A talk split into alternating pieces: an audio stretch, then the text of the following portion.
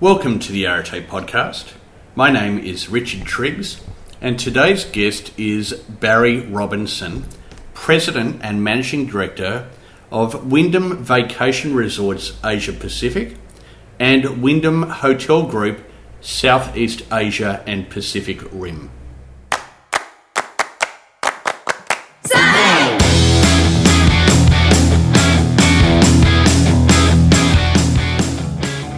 It's great to have you along today. I really enjoyed my conversation with Barry. He's not somebody I'd met prior to doing this interview. However, I really liked his style. He'd been out for a surf in the morning prior to meeting with me, and after we finished, he was off to have a yoga class. And yet at the same time, he's running a very large, very successful, and no doubt very challenging business. So I'm always impressed by people who've been able to get some kind of work-life balance, or as I prefer to say, work-life flexibility into their lives, and Barry certainly demonstrated that on the day.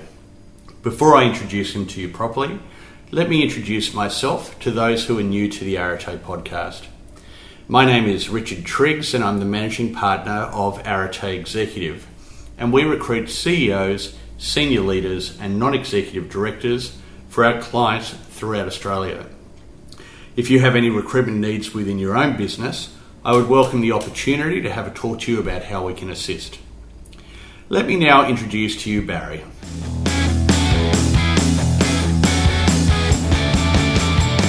Barry Robinson joined Wyndham Vacation Resorts Asia Pacific in September two thousand three as C E O and Managing Director, and in two thousand nine launched Wyndham Hotel Group Southeast Asia and the Pacific Rim.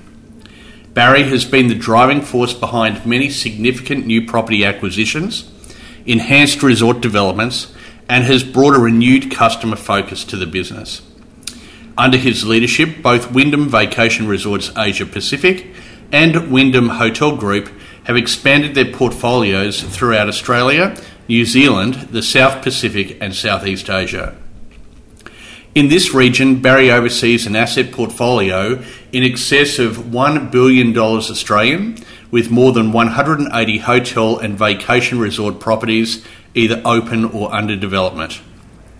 With more than thirty years hospitality experience, Barry has a vast knowledge of the hotel and resort industry, from management, operations, development, branding and franchising. He has held a number of senior positions in the Asia Pacific region and has worked for some of the world's largest hospitality companies, including Swiss Bell Hotel International, Swissôtel Worldwide Partner Hotels, and Choice Hotels International. Sit back and enjoy this conversation with Barry Robinson.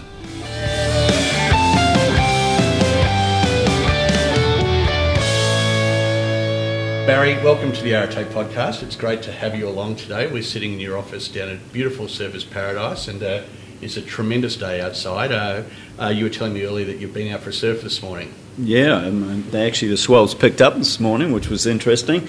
I mean, uh, must be the remnants from the cyclone that's that's passed through, but uh, looking like a great Easter. Yeah, uh, I'm off to Bluesfest for Easter, and uh, it's been nice to go one year where it's not actually all muddy and terrible. So uh, just to begin with, Barry, um, uh, just for the benefit of people listening in, uh, just tell us about your current professional responsibilities.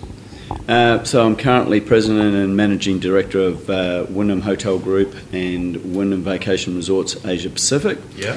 Uh, we have uh, corporate office here in, in Bundal in the Gold Coast, uh, also in Singapore, Shanghai, and now Clark in the Philippines. Okay, great. So let's uh, go back to where it all began and tell us a little bit about, you know, where you were born and early life, mum, dad, growing up, et cetera.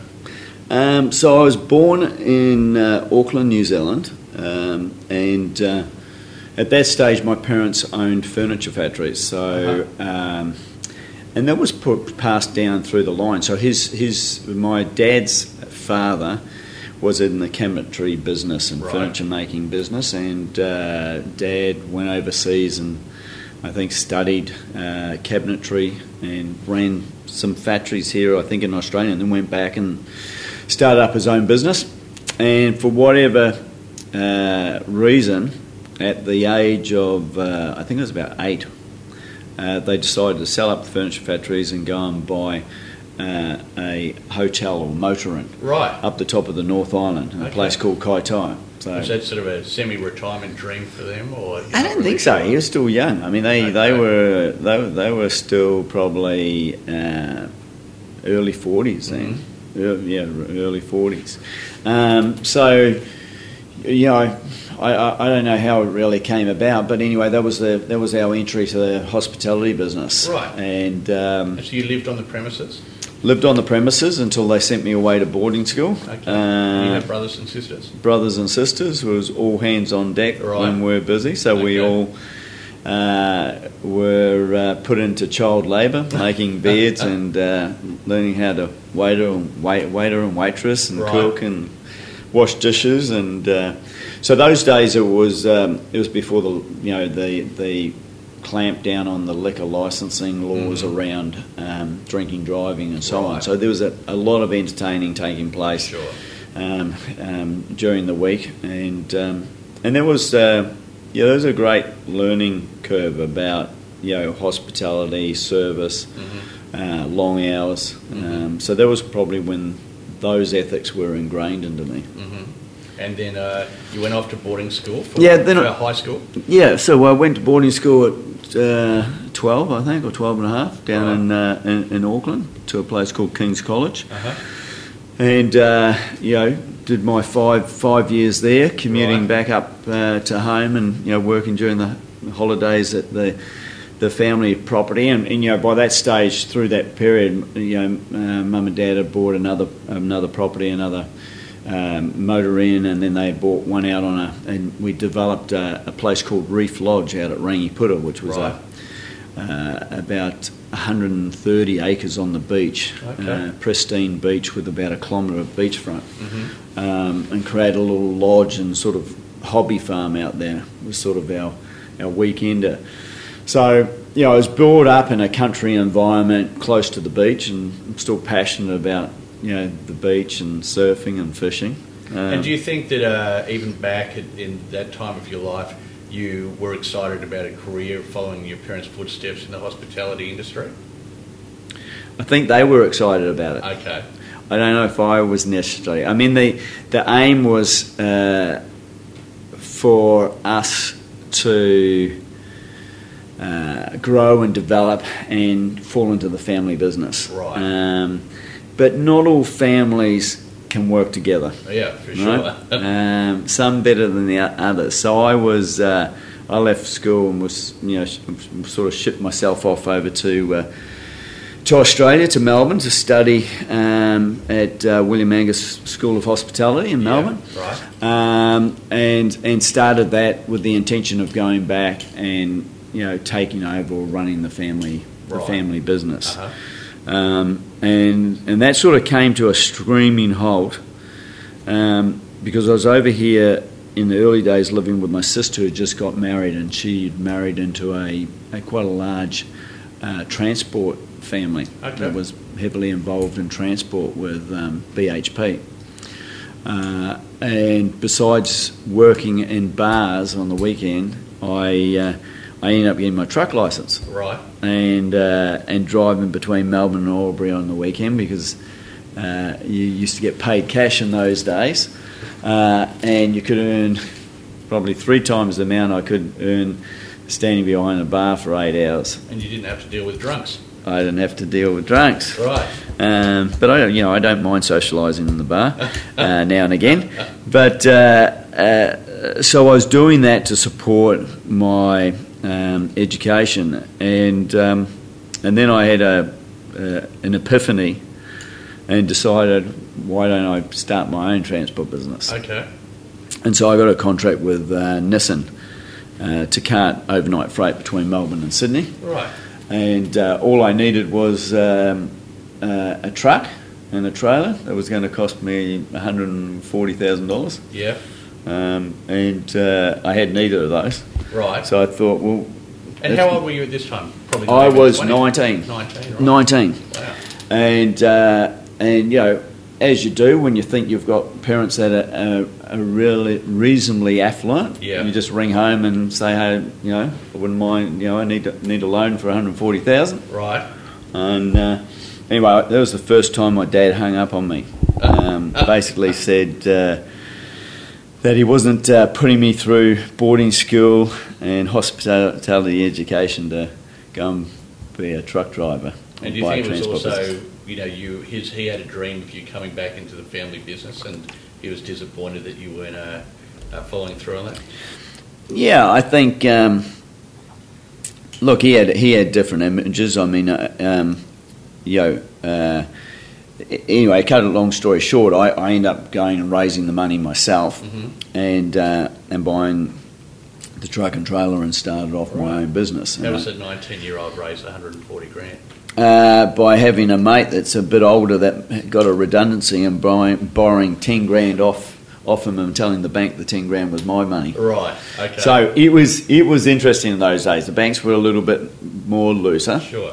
Um, but look, it paid off for the bank and it paid off for me. So, you know, started off the business. It went well. I uh, ended up having three trucks that were doing mm-hmm. overnight express freight and produce up until I sold out of that business in uh, nineteen eighty-eight. Yeah.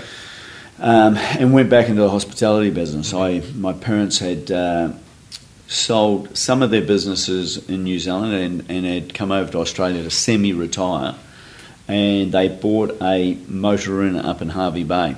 As a lot of semi-retirees yeah, uh, end yeah, up there. Yeah, okay. yeah. So uh, anyway, so I sold my transport business and decided to go into partnership with them to try out, you know, okay. to see if we could work together. Right. Um, and that went okay. It didn't. It, it it got a bit messy towards the end. I ne- I, I knew I needed to. Uh, it wasn't going to work working uh, with uh, mum long term. So uh, I was fortunate though. I met my wife up there in Hervey Bay, mm-hmm. and uh, and then we left uh, there, and I went back to New Zealand and thought I'd get into the corporate sector. Okay, um, and, and that's where my corporate background started. So I joined Quality Inns New Zealand Limited, um, and I was with them for a few years as, you know, general manager of a couple of their three of their properties.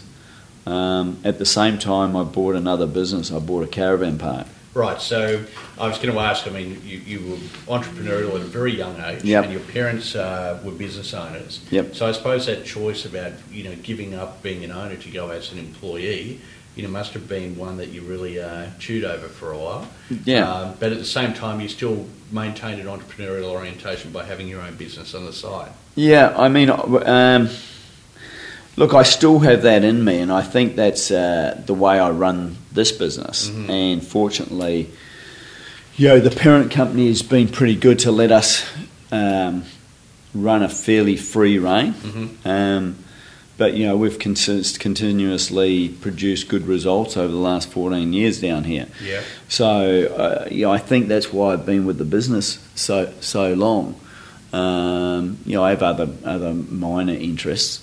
But, um, yeah, that entrepreneurial spirit is, I don't think it ever goes. Yeah. You know? So, uh, so we, you know, we had, we had, at the same time as I was working, my wife and I owned a caravan park up mm-hmm. in the top of the North Island, and... Um, we should have still kept that thing. It was right. on, on the beach. It was yeah. beautiful. But, uh, you know, hindsight's lov- a lovely thing. so uh, so then I sort of moved. Um, one of the directors of uh, Quality in New Zealand uh, Limited bought a business, bought the Choice franchise in Indonesia. Mm-hmm. And he reached out and said, uh, uh, you know, Barry, how would you like to come up and open up the first five-star Clarion hotel in Jakarta? Okay. Um, which was a, you know, really nice, sure. nice offer. Um, so the first thing was I had to figure out what was Jakarta and where was it? Yeah. Because I hadn't been, I had, besides being to Australia, I hadn't been. You know, this is back in the early nineties, right? I right. hadn't, I hadn't been to Asia. Yeah. Didn't know, didn't, didn't know anything about Indonesia. Um, and so I scrambled, and, and in those days you couldn't Google, right? I had to go and get my atlas and pull it out and look where uh, Jakarta was. So anyway, we, long story short, went up to Indonesia and was based there for three years. Mm-hmm. Um, and that was the start of my, my Asian experience, which I think, you know, gave me a different perspective and also grounding and rounding. Um, and so we, we went from Indonesia to China in the early nineties, um, up in northern China, a place called Changchun. So right. It was, say, remote, relatively remote. There was still a, a heavily uh, communism uh, uh, regimentation up in those days. I mean, mm-hmm. It hadn't been uh, totally uh, developed. I mean, though it was in the early stages of modernisation, you know, especially in Beijing and, and, and Shanghai, they were ahead. But this was a, a place called Changchun. So that, that was actually really challenging up there. And so how years. do you find, uh, I mean, people kind of stereotype doing business in Australia and New Zealand as being the same, but I imagine there are some distinct differences.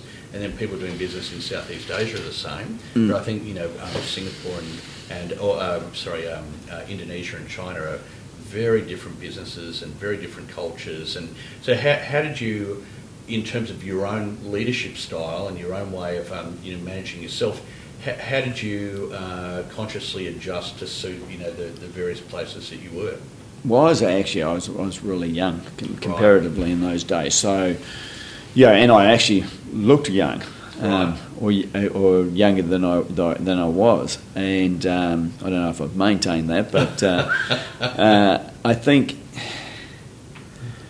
I had to, you know, like I probably do more so now, but probably subconsciously, I had to be uh, adjustable, right, and and resilient. I mean, it was, uh, you know, back in in those days in China was when you had um, deputy general managers or shadow managers that basically shadowed you. Yeah. So I had two people that were shadowing me that worked for me, mm-hmm. but uh, when I reported to the board, they sat on the board. Okay. So it was a very complex sure. situation. Uh, and then you have, you know, on top of that, you have the language issue. So. Yeah. Um, I was scrambling to learn Mandarin. I had mm-hmm. coaches and tutors, and everything was done through translators. Right. Um, and uh, and you know, also you know, just just sort of learning the cultural di- differences. Mm-hmm. Um, so it was a it was a big learning curve. You know, it taught me a lot about patience. You know, to, and and uh, some people may think I'm not that patient now, but I was a lot less patient. Right.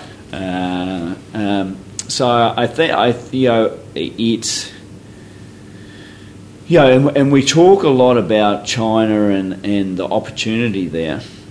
There is, if you look at the number of people, but it's not as easy as people think it is, even now.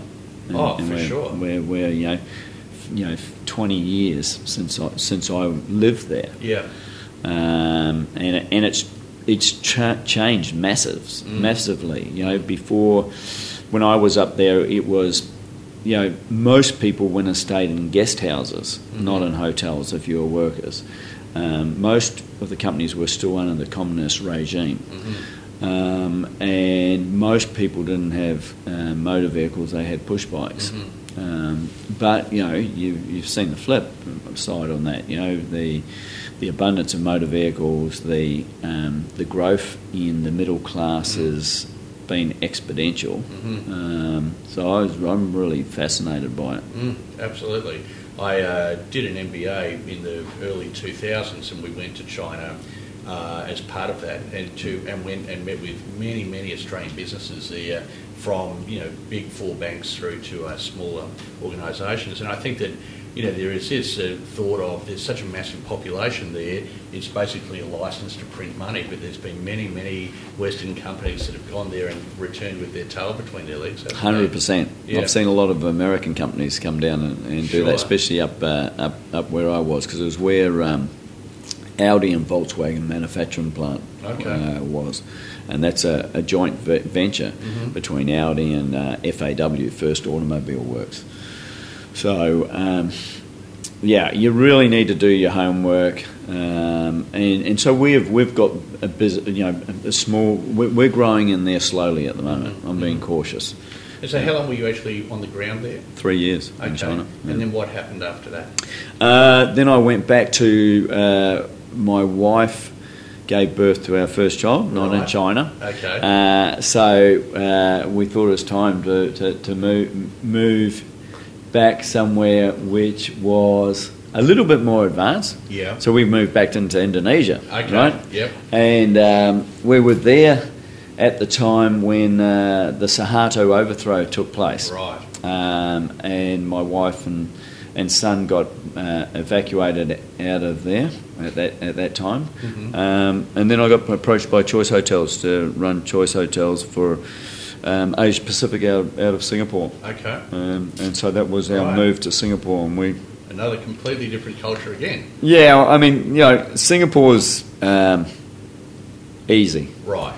Singapore's great. Singapore's like, you know, besides the beaches, but, you know, you, you, it's the same as living in Australia. It's yeah. very organised. It's very structured. Um, it's great if you're bringing up young kids because mm-hmm. uh, you can actually have domestic support up there as mm-hmm. well. It's, it's a fantastic location to have a corporate Uh, office that's covering the region mm-hmm. uh, just because of the access. I think it's probably the best, one of the best airports in the world to right. get in and out of. Yeah. Um, and you know, just, just timeliness and everything. Mm-hmm. So, so that worked really well for us, and we migrated back to Australia because we bought uh, a company um, called Flag Ho- uh, Flag Inns in yeah. those days. Um, and so I came back down here to um, basically.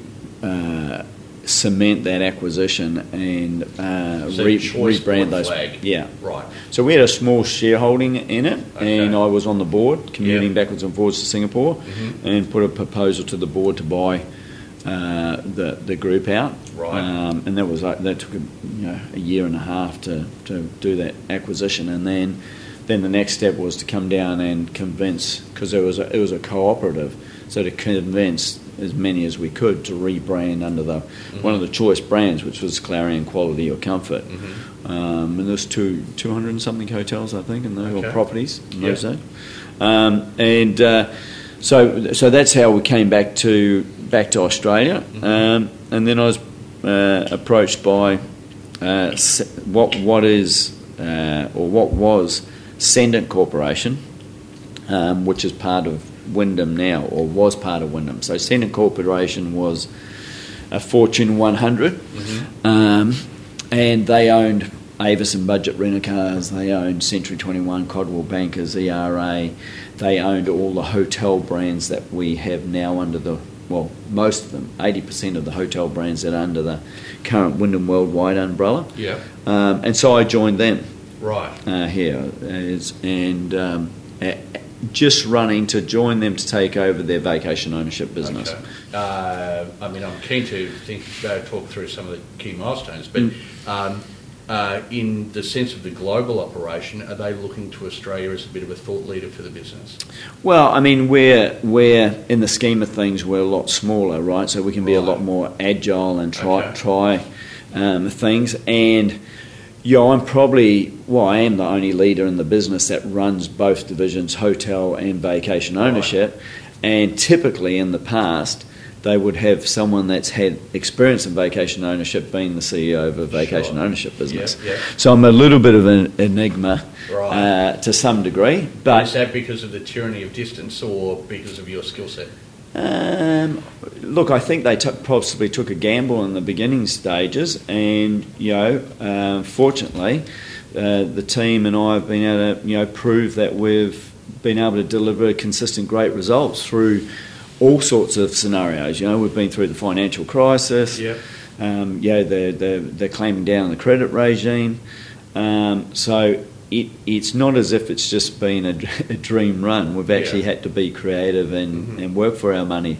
And I think a lot of that is, um, you know, in the, d- in the early days I found it um, quite difficult, probably in the first three years, because I wasn't from the industry mm-hmm. and there was a lot of people in our business that had been um, mm-hmm. with the industry for a long, long time. So here was a young buck, thirty-eight years old, C E O of a business coming in that supposedly knew nothing about it, mm-hmm. that were wanting wanting to shift the bar and make all these changes.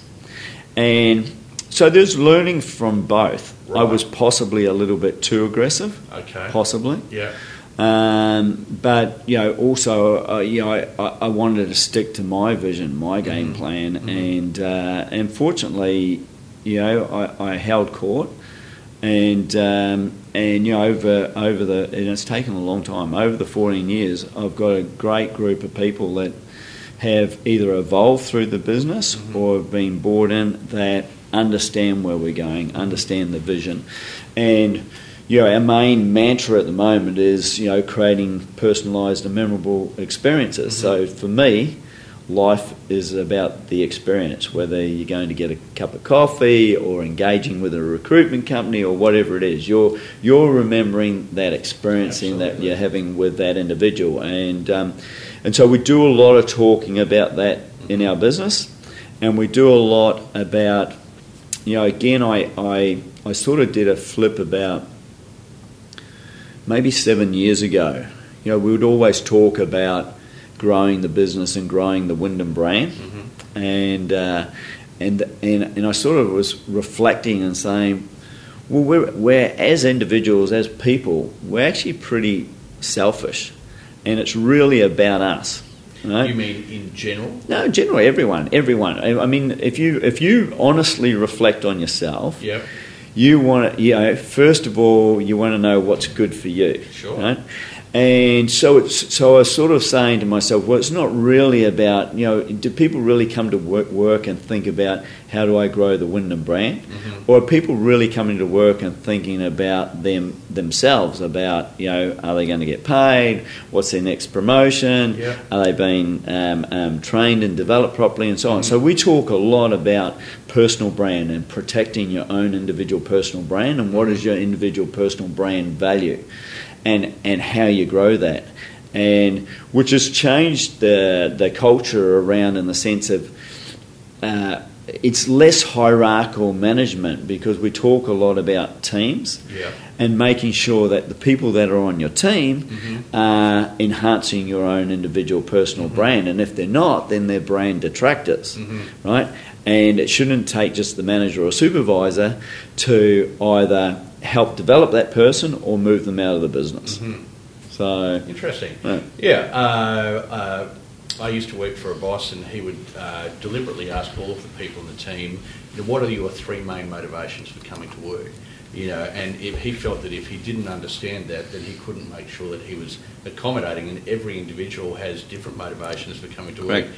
You know, it's that sort of Maslow hierarchy of needs. For some, it's just make a salary to allow me to go surfing on the weekend, and for others it's much more altruistic or, you know, uh, more considered than that. Um, just coming back to, I mean, you were driving a very new vision and mm-hmm. new strategy in your businesses compared to what was happening globally. Were you looking outside of your industry for examples of where other industries were doing it in a way that you thought, oh, I can adopt that and bring it across into this business? I think... Um I think to some degree I'm a good copier, yeah, right, or or uh, or reasonable copier in the sense of I you know I look at, uh, you know I take in a lot and I analyse it and I pick bits and pieces out of things and merge them. So you know, and I'm always and the team you know will probably testify to this. I'm always challenging the norm. Mm-hmm. So I like to be, I mean, that's sort of built in me. I like to be creative. I like us to be different. Um, but, you know, also I don't like to complicate things too much. And our industry is relatively simple. And I don't think anyone's got it perfect yet. Mm-hmm. And the perfectness is ultimately just about the people. And we say it a lot, but how much effort do we actually put into it? So as to compare to the other things that we're doing within the business, like whether we're building a program or implementing a new strategy versus the time and effort we put into recruitment and training mm-hmm. and ensuring that you have the right candidate. So we've put a lot, a lot of effort into, you know, we've developed our own psychometric tool, tool um, that we keep on tweaking mm-hmm. um, with a you know a couple of doctorates in human psychology that helped us develop that, and um, we've we've also implemented and and forcing it through the business. I've used the word forcing in a nice way. Committee style recruitment. Uh-huh. So, you know, gone are the days where um, if you're a supervisor of a call centre or whatever, you're the one that's recruiting the person. No, mm-hmm. we want line people as part of that committee. Mm-hmm. If you know, if I'm recruiting for another executive team member, I'll have ex- besides the recruitment company, I'll have external specialists in a field. I'll have different people at different levels of my business involved in that cr- recruitment. And um, we're getting better at explaining this up front because mm-hmm. it's an elongated process. Mm-hmm. You know, they may an individual may go through seven or eight interviews, mm-hmm. um, and we try and make it as comfortable as possible. But it, it's really about two things: one, making sure that the individual understands who we are and what they're getting into in the type of culture, so the more people they they meet. But us really. Um, picking out different bits and pieces of what people see, because you know I don't profess to be the best recruiter either, but I'm going to listen and see things differently to you know my H R person that may be sitting next to me, or you know my C F O or whatever. We're all going to pick up different aspects, mm-hmm. and so then we analyse it. And look, we've seen a huge impact in that, in the sense of um, uh, stability, mm-hmm. uh, retention. So you've got some uh, quantifiable metrics around, through implementing these strategies, we've had improvement in retention yeah. for X or whatever yeah. it might be. Yeah. Right. Okay. Fantastic. And uh, is that something that was developed internally, or did you see examples of that externally and you thought, I'd like to adopt that in the business? Uh, no, this is this is basically internally. Right. That that was developed inter- internally. I mean, the thing that was expanded on externally is, you know, we introduced another member to the executive team about three years ago who's our head of customer, um, customer experience or okay. customer service, um, Adam Geneve. And he's responsible for all ch- touch points right. of our consumers, yep. whether it's uh, a hotel vacation owner, a consumer finance person, a travel mm-hmm. person mm-hmm. or whatever. Um, and he has a a uh, customer resolutions team, and then he has a development team mm-hmm. that is out there reanalyzing different parts of the business as to how we take it to the next level. Right. And sometimes that means breaking the, the, the whole sector down mm-hmm. and re-recruiting mm-hmm. and starting from scratch. Interesting. Mm-hmm. And I, I note from um, uh, looking at your C V, I mean, you're somebody that's been very committed to ongoing education for yourself. Yep. Uh, you've done lots of interesting things, including uh, going to Harvard and uh, and other programs, being involved in uh, you know these C E O type groups, Y P O, et cetera. Yep. How much has that had an influence on your own professional development uh, as a leader, as well as you know consideration of strategy, et cetera? I think um, as an individual or as a, as a leader, you need to be open to continually re-energising yourself and redeveloping yourself. Mm-hmm. And, you know, I, I'm not an academic. You know, I, I you know, didn't enjoy school. Mm-hmm. Um, it was a necessity that I had to go, basically. Um, and um, so, so, you know, to be able to go to, to Wharton and Harvard, you know, later on in life, when I was open to it, and and to attend courses that interested me. Mm-hmm. So, you know, the courses you know that I attended at Wharton and and um, Harvard were case studies about businesses and about um, things that uh, had been game changers for a mm-hmm. sector, or about where people saw the economy heading and, and why it was heading that way, and the, and the thought process that went behind that. So that type of thing stimulates me. So, you know, I, I'm not a big reader outside of uh, the work environment, besides, mm-hmm. you know, the Financial Review, or because I read so much, you know, within the business sure. environment. Um, but I do enjoy, you know, books like, you know, Richard Branson's mm-hmm. um, The History of Virgin, yeah. uh, G E, Jack Welch. Yeah. Um, and so if you, have I got things out of those books? Yeah. Mm-hmm. Have I um, utilised or leveraged things out of Jack Bel- Welch's book? Mm-hmm. Oh, yeah. Mm-hmm. Um, so, you know, looking at people that have uh, changed their sector, it fascinates me. Mm-hmm. I get really excited about that and listening to those type of individuals. And participating in groups like Y P O. Y P O is great. I yeah. mean, Y P O is a fantastic organisation because you've got a bunch of successful people that um, a lot of them have grown their own business, mm-hmm. um, and, you know, it brings you down to earth because everyone's been sort of successful in their own right, so yeah. no one's the top pin, so to speak, yeah. and uh, and it teaches you how to listen more, how to provide um, uh, um, experiences without providing uh, direction. Mm-hmm. Um, so they really focus on uh, rather than you telling someone what you think they should be doing, mm. you've got to provide an experience as to, Uh, hey, I've been through this scenario, this is what happened to yeah. me, versus saying, hey, you know, why don't you do it this way? Yeah. Um, yeah. And uh, so it, it's it's been a really, really uh, useful tool mm-hmm. um, because it's highly confidential.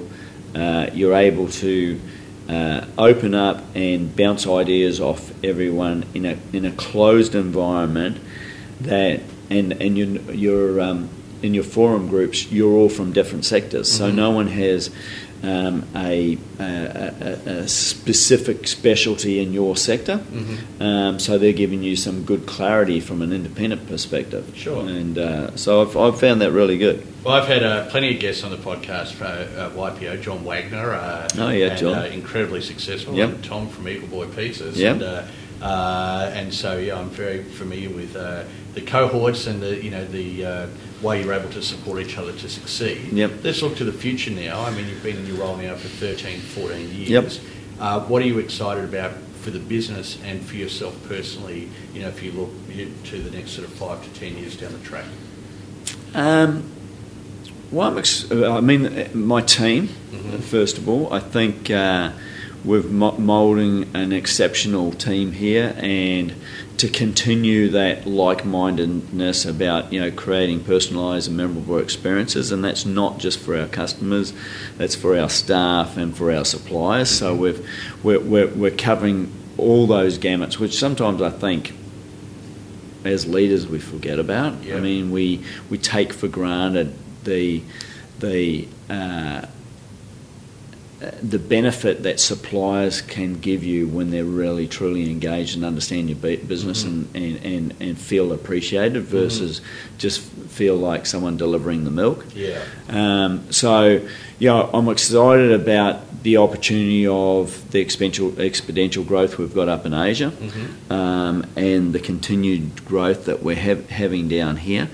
Um, I believe that this product that, that we're developing and going to evolve, the lifestyle solution, is I think it's going to be a game changer for us. So mm-hmm. in the next within the next three years, it will be a totally different product. And if we get our service right, which I believe we will, it will be a product that people will be wanting to seek because mm-hmm. there will be so much value with the... Because we're, what we've grown is we've grown this database. Basically, we've grown a database of owners in the vacation ownership plus an extended um, database. And therefore, once that continues to grow, our, le- our leverage factor from discounts of all different areas um, is going to provide us with a tool that will com- accommodate a variety of people and a variety mm-hmm. of needs. So, mm-hmm. so well, I suppose at the end of the day, um, we want more and more convenience now, don't we? And uh, and we really want to conserve our time. Uh, so much of it being burned frivolously through social media and other things. So, if you're able to provide a solution which um, gives people convenience and allows them to save time, then that's definitely worth the premium. Yeah, uh, that must be quite exciting. And what about in terms of your own career? Yeah, I know. It's it's uh, that's um, interesting because, you know, when I first joined the business, I normally as C E O you think three to five years, um, but it's because the business is so dynamic. Um, we've got businesses within businesses. So, you know, here, you know, we have our own travel agency. We construct, um, when we're um, um, buying or building vacation ownership um, uh, properties. We've got the hotel division that's growing exponentially um, up in Asia. We've just launched our vacation ownership business in, in Thailand. Um, So there's probably not, there's never a dull moment. Right. We've uh, launched um, a, a fully owned subsidiary in, in Clark Air Force Base in the Philippines, okay. um, which we're growing our service arm um, up there, which is managed by our staff, so it's not an outsourced centre. Mm-hmm. Um, and so I think while it still stimulates me, I mean, I, I, I talk to the, the team a lot and... Uh, Yeah, I seem to be getting more excited each year, which which which which isn't what you'd be thinking. You'd be thinking, well, am I bored of it? And I'm not. Right. So when I get bored, you know, that's when I'll when I'll move on. But at, at this stage, you know, I'm still growing the legacy. I still mm-hmm. want to grow a legacy, uh, and I want to, I want to be able to change before I leave our business. I want the vacation ownership business to be something different. Mm-hmm. So. Uh, a big uh, proportion of the audience of this podcast are aspiring C E Os and mm. executive directors. Um, you've spoken a lot about the, the things that have enabled you to succeed, and uh, but if you were to distill some of your key learnings in your career that you'd pass on to those people uh, to assist them in, you know, getting to their job of choice in the future, what would you say? Well, you've got to be, you know, first of all, you've got to be passionate about what you do. I mean, you can luck it out for for a short period of time, but you, it's going to catch catch up with you. Mm-hmm. I think, um, uh, you know, you don't do, I mean, you don't sit at the top without extreme hard work. Mm-hmm. And to extend yourself further or or... or or uh, how can I put it? I'll put it another way. I think you, um, uh, at least for me anyway, I continue to challenge myself. Um, I continue, I've got better at, at it, I think, over the last ten years of reflecting, mm-hmm. and I think people don't do that enough. Okay. Um, and, you know, just analysing. So I continually ask people, ask my team, if I'm doing a talk, a speech, or, you know, dealt with an issue, could have I done it differently? Uh-huh. And I think that's how you grow. Mm. You know? And as soon as you stop doing that, then maybe you become stagnated. Right. Um, but, you know, talking to my team here, I mean, I'm, I'm, there's a lot more smarter people in my organisation than than I am, mm-hmm. um, or out there in, in the business sector. Um, but maybe they're not willing to commit as much, or maybe right. they're not willing to go the extra mile, sure. or do that extra trip, or be away from the family, mm-hmm. you know, uh, for an extra day or two days, mm-hmm. or engaging at a at a function, or going out for the seventh dinner in a row. Mm-hmm. Or do you feel that you've sacrificed personal for professional, or have you been able to maintain a reasonably good um, uh, uh, balance? No, I've, I've definitely one hundred percent uh, uh, sacrificed. Right. Family. Have I got better at that? Yeah, I think uh, when my son was, uh, my oldest son was nine, um, or nearly ten. Yep. That was when I got um, the first kick in the backside. Right. Because uh, I was going to go to one of his games, and he said to me, "Oh, Dad, you never turn up at anything anyway." Wow. Okay. And so that was that was an enlightening factor mm. for me. So I am very passionate about getting a balance, and I yeah. push this with my team. Mm-hmm. Um, I, I want my my team members at any level to be able to get out of the business and go and watch their daughters or sons' swimming race, or to see their their soccer game or rugby game, and then catch up with their work later, or yeah. do it, you know, at night or whatever it may mm-hmm. be. I mean, work goes on, But I think you need to provide that that flexibility, and I've I don't want people to fall into the trap that I did. Mm-hmm. That uh, so you know I'm uh, you know it's it's sort of a little bit late for me now, but I have you know my younger son benefited more from it, so yeah. I, I I where possible mm-hmm. have made it to a lot more events than I did in that uh, that earlier stage. But you never get balance. I mean, actually, we talked about it at my town hall just at Christmas. What is balance? Mm-hmm. Right? So balance for you is probably different oh, than balance for, balance for me. Yeah. You know, so I like to be active. Mm-hmm. I like to go for my surf in the morning. I I don't mind um, uh, travelling. I don't, you know, obviously I don't, you know, it's not a passion of mine to be away from the family. Mm-hmm.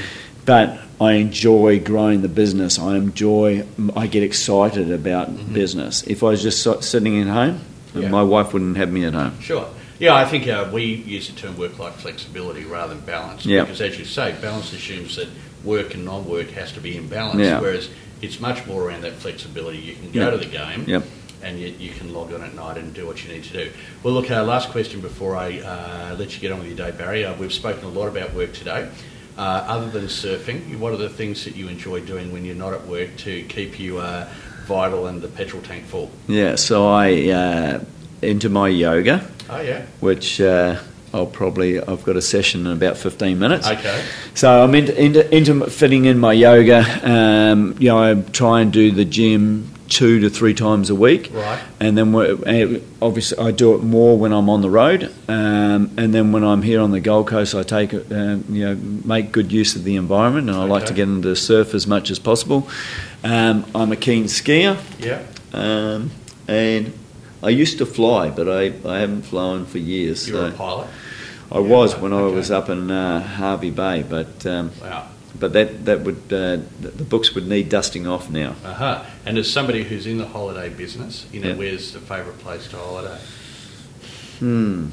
Well, when my kids were younger, Fiji actually, at a, um, in in Fiji was you know mm-hmm. it was a good, uh, quick, short getaway. The Fijian people uh, are fantastic. Mm-hmm.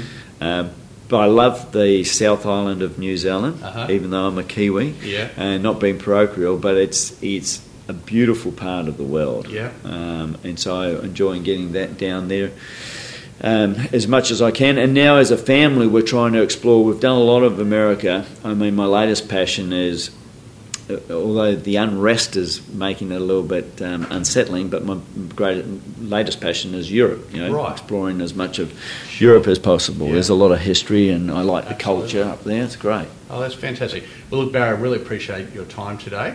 And uh, have a fantastic afternoon. No, thanks, Richard. Appreciate you coming down. Thank you very right. much. Okay.